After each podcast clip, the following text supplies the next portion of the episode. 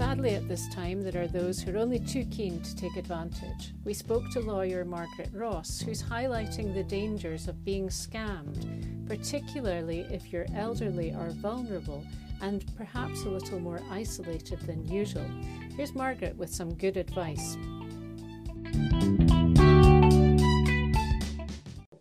Good afternoon.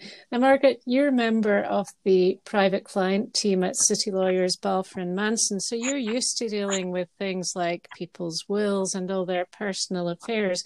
So I'm guessing that this is why you've highlighted um, the that the incidence of scamming is now more prevalent than usual. Is that uh, am I right? Is that correct?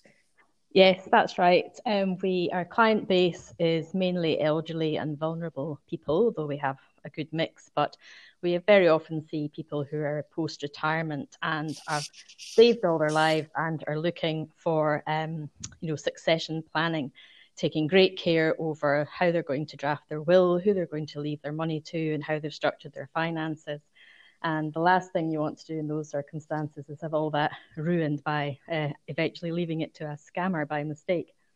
I suppose this is happening just simply because these scammers have actually got more time and they're at home wondering how they what they can do to get some money out of people. I suppose that's perhaps perhaps why. What kind of help is uh, out there for people who perhaps have been scammed? Maybe we should deal with them first. Yeah, well, the important thing is they can report it. So if there was, um, if the scam was meant to be from HMRC or the bank or the DVLA, they can report it to that organisation because they always like to know what's going on. They can also use the Scam Smart website by the FCA. And That's the also... Financial Conduct Authority, isn't it? Yeah. That's correct. Um, there's also Action Fraud, which is basically reporting it to the police.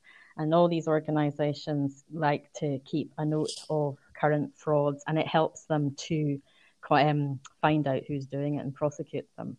So, so that would be the first thing to do. They can also then, when they're on that website, they can have a look at any other scams that are um, popular and protect themselves by being aware of it so that the next time an email comes in that's a bit stodgy, they'll mm. maybe think more carefully about it.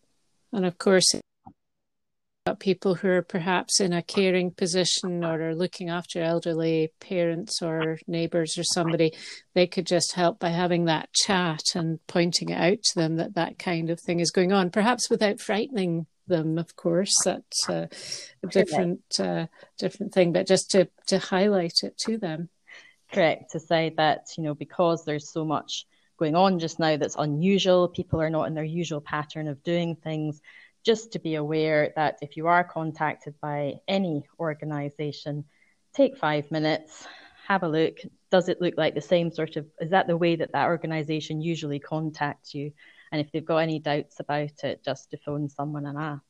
Um, but not to click on anything and definitely not to give away bank details or any other personal information.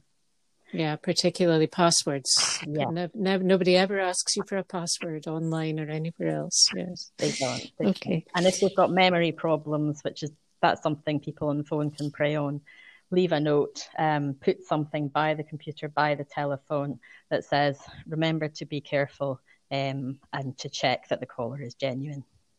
Yeah, absolutely. Thank you very much indeed, Margaret, for speaking with us today. That's very helpful. Thanks. Thank you very much.